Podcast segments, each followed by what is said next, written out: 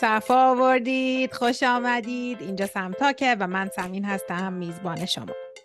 نزدیک به 14 ساله که کانادا زندگی می کنم و در سالیان سال مهاجرتم تحقیق کار و تحصیلم همیشه با مهاجرین مختلف از جاهای مختلف دنیا بوده و هست.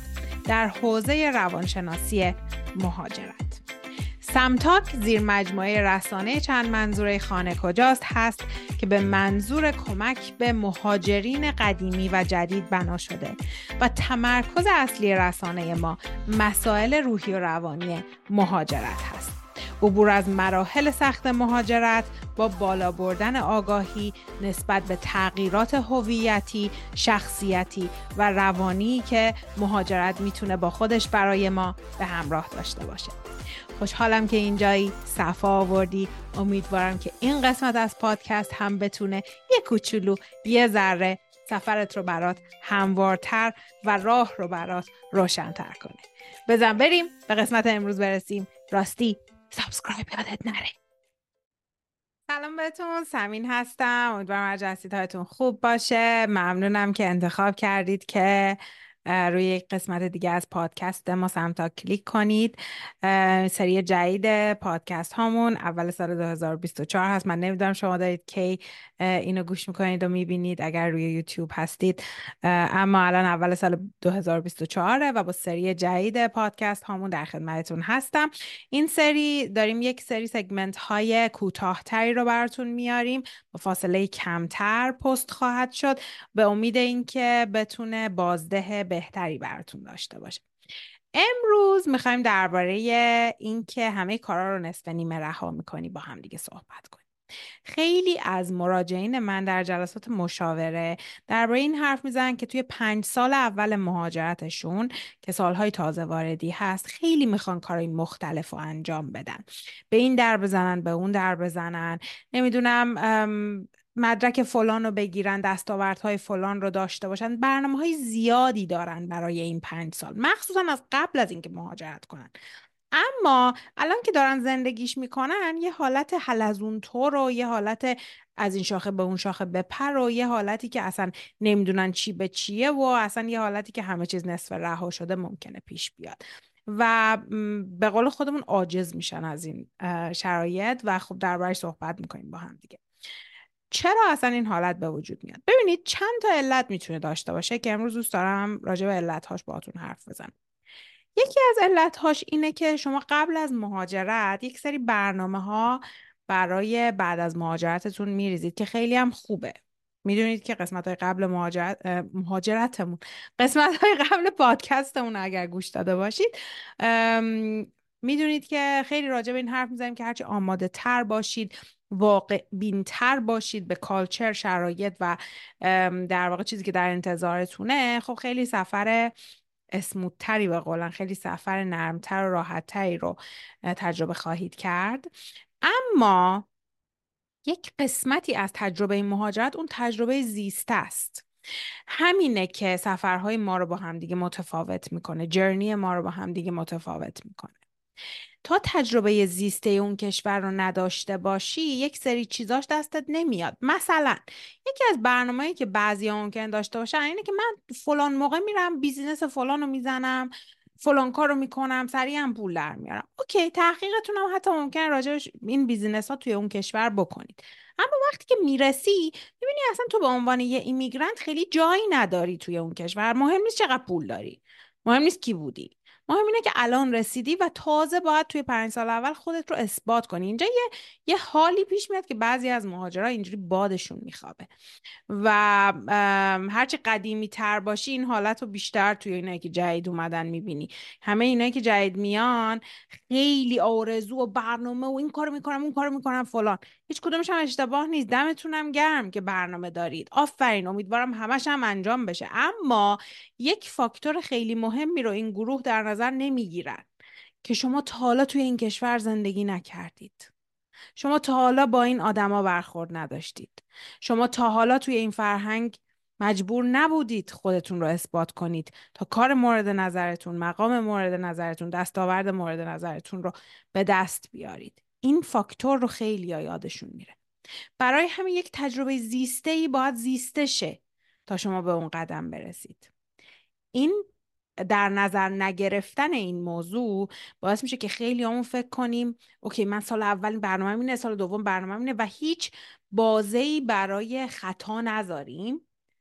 و خب معلومه که اصلا یه حالت بیحالی میشیم بعد از یه مدت. چون به هر دری می‌زنیم احساس می‌کنیم که بسته است. نه به این معنی نیست. به این معنیه که یه کمی باید به خودت اجازه بدی که اون کشور رو تجربه کنی. مراجعین عزیز من که از همینجا بهشون سلام می‌کنم می‌دونن که ما خیلی وقتا راجع به اینکه هویت انسان یک تیکش از محیط شکل می‌گیره صحبت می‌کنیم و شما هویتتون یک تیکش کنده شده چون محیطتون عوض شده و حالا باید هویت جدید رو توی شرایط جدید بسازید. ببین من چی گفتم؟ شما چی شنیدید؟ به معنی بیهویتی نیست به معنی صفر و صد نیست. یک تیکه از هویتمون در قدیم بوده و تموم شده. حالا چه رومانتسایزش بخوایم بکنیم گریه کنیم زاری کنیم سوک قطعا داره اما واقعیت مهاجرته. تا زمانی که قبول نکنی که یک چندین سال باید این هویت رو تجربه و کشف کنی و بعد خیلی از برنامه ها رو پیاده کنی ممکنه یه حالت گیجی و گمی و بعضا قربانی طور یه بگیرن. همین باعث میشه که استرس و استراب و افسردگی پیش بیاد. استرس و استراب و افسردگی چیه؟ یعنی ما بی علت 24 ساعت حالمون خوب نباشه. هیچ اتفاقی هم نیفتاده باشه اما حالمون خوب نباشه. استرسی که بیش از سه چهار هفته طول می‌کشه مزمن میشه می‌تونه به استراب یا افسردگی یا جفتش تبدیل شه. استراب و افسردگی باعث میشه که ما نتونیم برنامه رو درست انجام بدیم. یه حالت کرختی یه حالت حالا کچی یه حالت پوچی بهمون دست بده. و همین باعث میشه که خیلی از کارهایی که شروع کردیم و نیمه کار رها کنیم.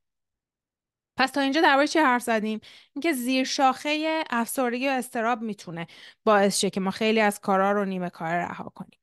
یکی دیگه این که ما محیطمون رو اصلا تجربه زیسته توی محیط جدیدمون نداشتیم. برای همین یه کارهایی رو ممکنه هولی هولی انجام میدیم از وقتی که میایم و بعد همینطوری که میریم جلو می‌بینیم نه اصلا اون کارها اصلا به درد این کشور نمی‌خوره یا الان تایمش نیست. و خب اونا نصف نیمه رها میشن. یه چیز دیگه که اینجا خیلی مهمه و خیلی ها بهش دقت نمی‌کنن اینه که بعضی خودمون رو نمی‌شناسیم. و دستاوردها و هدفهایی که قبل از مهاجرت برای مهاجرتمون می‌ذاریم یا حتی توی سالهای اول خواسته های پدر مادر جامعه قبلیه. و شروع می‌کنی یک سری کارا رو. اما بعد از اینکه یه مدت میگذره چون محیط عوض شده دیگه اون پدر مادر نیستن اون جامعه نیست اصلا جامعه که به دستاورد اهمیت نمیده. مهم براش نیست تو آقای دکتری یا شغل پایین ترین شغل رو داری مهم نیست. مهم نیست. هیچ کس به خاطر اون تو رو قضاوت نمی‌کنه. هیچ کس به خاطر اون باها دوستی نمی‌کنه یا ازت رو برگردونه. برای همین دوچار یک دوگانگی میشیم اینجا که من اصلا کیم و اونجا خیلی اسمشو بیهویتی می‌ذارم می‌خوام بهت بگم اسم این بیهویتی نیست. ما چون توی جامعه های جمعگرا زندگی کردیم تا روز قبل از اینکه کشورمون رو عوض کنیم جامعه های جمعگرا بیشتر به ارزش های جمعی هنجارهای جمعی بد و خوب جمعی مردم چی میگن امت چی میگه اینو بخریم بکنیم تو چش اون فلان مدرک رو داشته باشیم احتراممون بذارن. نمی‌دونم خونمون فلان جا باشه پوز بدیم فلان قابل مر داشته باشیم بگیم از فلان جا خریدیم. اینا ارزش های جمعی با اینا بزرگ میشیم. و توی تار و پود زندگیمون تار و پود شرایطی که باهاش میایم بالا چه چه آگاهانه ما این کارو کنیم چه آگاهانه نباشه توی ناخودآگاهمون هست.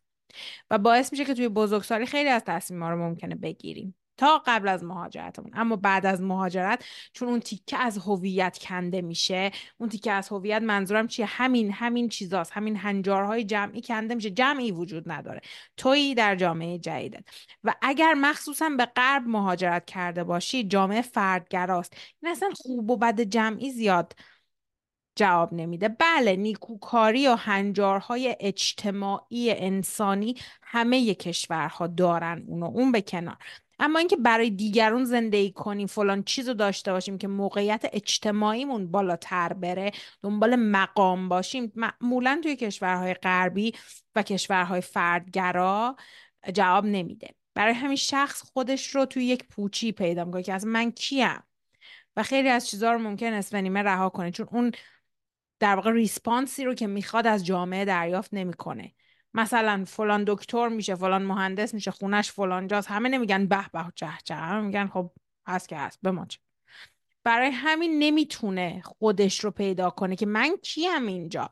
وقتی ارزش های جمعی جواب نمیده من شخص من کیه اینجا که می‌خواد حرفی برای گفتن داشته باشه؟ اینجا بحث ارزش های بنیادی شخصی میاد وسط که یکی از کارهایی هست که در قسمت کوچینگ کار من چون فکر کنم می‌دونید که هم من روانشناسی کار می‌کنم هم کوچینگ در واقع تلفیق این دوتاست از در قسمت کوچینگ کار با خیلی از مراجعینم انجام میدم. چرا؟ چون می‌دونم که ما توی مدرسه توی جامعه به همون یاد ندادن که آقا خودتو جدا کن از همه بشین نگاه کن ببین ارزش های تو چیه. و بعد که ما ارزش های شخصیمون رو در میاریم اون موقع است که می‌تونیم یک هدف هایی بذاریم که شخصیه. برای خوشحال کردن مامانمون نیست برای خوشحال کردن مدیر مدرسهمون نیست برای تو دهنی زدن به فلانی نیست برای پوز دادن به فلانی نیست برای بالاترین شغل جامعه رو داشتن نیست برای خودمه.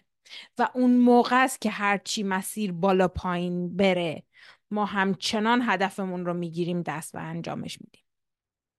می‌خوام از خودت یه سوال بپرسی. ببین چه موقعهایی از زندگیت بوده که سر رفته ولی یه کاری رو تموم کردی. و ببین اون کارا چقدر ارزش شخصی تو بوده. فکر کنم جوابتو گرفتی. دقیقا وقتی این سوال از خودت بپرسی می‌بینی که کارهایی رو که برای خودت انجام دادی حتی اگر اشتباه بوده خیلی دردی نداره اطرافش. چون خودت تصمیم گرفتی برای خودت بوده بر اساس ارزش های خودت بوده و اگر اشتباه هم بوده یک درسی داشته. اما معمولا کارهایی که برای دیگران به خاطر خوشحال کردن فلانی به خاطر نمی‌دونم چشم و همچشمی به خاطر نرم به خاطر هنجار انجام میدیم زیاد خیلی وقتی هم که انجامش میدیم اینطوری هستیم که می حالا که چی؟ و سریع اون خوشحالیه تموم میشه. بحث بحث ارزش هاست. اگر که نیاز داشتید که بیشتر روی این صحبت کنیم می‌تونید با من در تماس باشید. بحث نیمه کار گذاشتن کارها یک بحثیه که خیلی ها رو درگیر خودش می‌کنه. اما یک ریشه هایی داره که باید اون ریشه ها و گره ها باز شن. امیدوارم که یک کوچولو این قسمت براتون مبحث رو باز کرده باشه مبحثی که خیلی می‌تونه عمیق باشه. اینو می‌خوام اینجا حتما مطرح کنم که ممکنه خیلی عمیق تر از چیزی باشه که من گفتم. و خب چون تایم نمی گنجه و در واقع شخص با شخص فرق می‌کنه اونا رو می‌تونیم توی جلسات با هم دیگه صحبت کنیم. اما میانگین چیزی که می‌تونستم همه رو در واقع در بر بگیره بگم براتون رو گفتم. اگر که دوست داشتید این قسمت رو جزء قسمت های جدید پادکست که یکم کوتاهتره. حتما نظراتتون رو بهمون بگید توی قسمت کامنت. اگر که پادکست هامون رو گوش ندادید برگردید چهار فصل کامل روانشناسی مهاجرت مسائل مربوط به روانشناسی مهاجرت رو با زبان ساده داریم توی پادکستمون. اگر که جدید هستید مرسی که این جدید اگر قدیمی هستید قدرتون سر چشم من. مرسی که این جدید و به زودی میام با یه قسمت دیگه. مرسی بچه ها شب روزتون بخیر.